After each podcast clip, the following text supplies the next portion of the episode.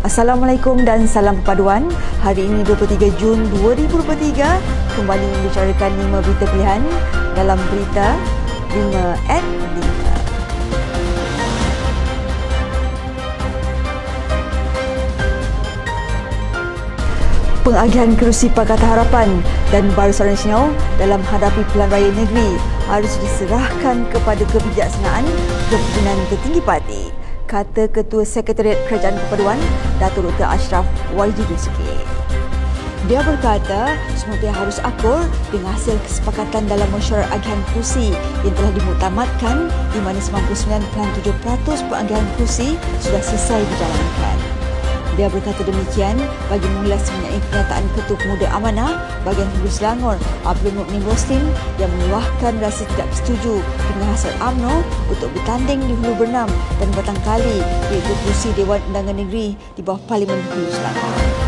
Media melaporkan Abdul Mukmin dalam kenyataannya turut menuntut UMNO untuk memberikan sekurang-kurangnya satu kerusi di antara Hulu Bernam dan Batang Kali kerana kerusi Dun Hulu Bernam kini disandang oleh Rosi Sohar daripada Barisan Nasional manakala Dun Batang Kali pernah disandang oleh Barisan Nasional sebelum dikalahkan kali pertama oleh Bersatu pada Pilihan Raya Umum ke-14.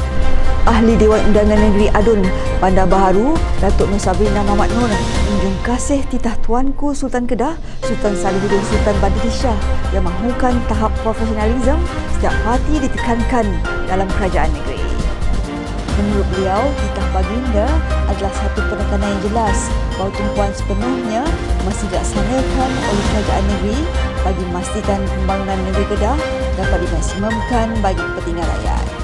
Jelas beliau, titah baginda perlu diambil secara serius dengan menjadikan pembangunan sebagai keutamaan kerajaan negeri. Khasnya hal-hal berkaitan keperluan rakyat termasuklah masalah air yang tidak berkesudahan. Terdahulu, titah baginda Sultan Salihuddin Sultan Badli Shah mahukan keharmonian hubungan dapat dijalinkan antara kerajaan negeri dan kerajaan persekutuan kerana negara, negeri dan rakyat memerlukan kesadaran politik yang berterusan. Ahli Majlis Kerja Tinggi UMNO, Datuk Lomano Adam menyifatkan Parti Pembina Bersatu Malaysia cuba memperkudakan PAS memandangkan parti itu sendiri tidak mempunyai jentera. Beliau yang juga pengarah komunikasi UMNO Malaysia berkata, PAS pada masa kini sudah menyimpang daripada perjuangan asalnya kerana perjuangan mereka terdahulu lebih kepada dakwah tapi kini keutamaan PAS lebih kepada soal dunia iaitu dana pilihan raya jawatan dan sebagainya. Sementara itu, Pergerakan Pemuda UMNO Malaysia mempelawar rakyat Malaysia yang berminat untuk bersama dengan sayap parti itu dalam pasukan badan pemikir mereka. Ketuanya Dr. Muhammad Akmal Saleh berkata, siapa yang berminat untuk menjadi think tank pemuda UMNO dialu-alukan bagi memberi peluang kepada mana-mana anak muda yang berminat untuk membincangkan soal polisi, politik dan sebagainya serta mahu idea mereka. Menteri Luar Datuk Seri Dr. Zamri Abdul Kadir berkata perjanjian penyelesaian sempadan maritim Malaysia Indonesia yang dimeterai baru-baru ini tak sepatutnya jadikan modal politik bagi meraih sokongan pengundi menjelang pelan raya negeri. Dia berkata setiap pemimpin perlu bersikap bertanggungjawab dalam perkara yang disampaikan kepada pengundi dan tidak harus ambil kesempatan daripada isu yang tidak benar.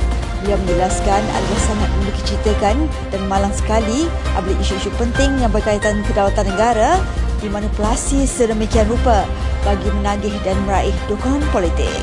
Tambah beliau, sekiranya timbul sebarang keraguan, pihak terlibat boleh merujuk perkara itu kepada Parlimen atau Kerajaan kerana Perdana Menteri Datuk Seri Anwar Ibrahim sudah memberikan penjelasan. Beliau berkata, walaupun Perdana Menteri sudah memberikan beberapa fakta, berasaskan apa yang ditandatangani sebelum ini namun ia tetap jadikan sebagai bahan politik dan bahan di media sosial bertujuan memberi gambaran buruk seolah-olah kerajaan hari ini mengorbankan wilayah Malaysia kepada Indonesia.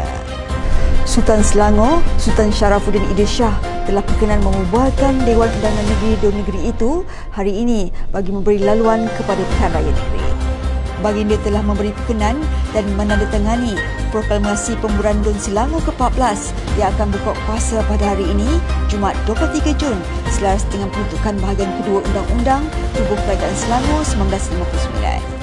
Menurut Setiausaha Surit Sultan Selangor, Datuk Muhammad Munir Bani, dengan pemberan tersebut akan membolehkan Speaker Dun Selangor memaklumkan secara rasminya kepada Suruhanjaya Pilihan Raya dan kemudiannya memberi ruang kepada Pilihan Raya Negeri Selangor diadakan.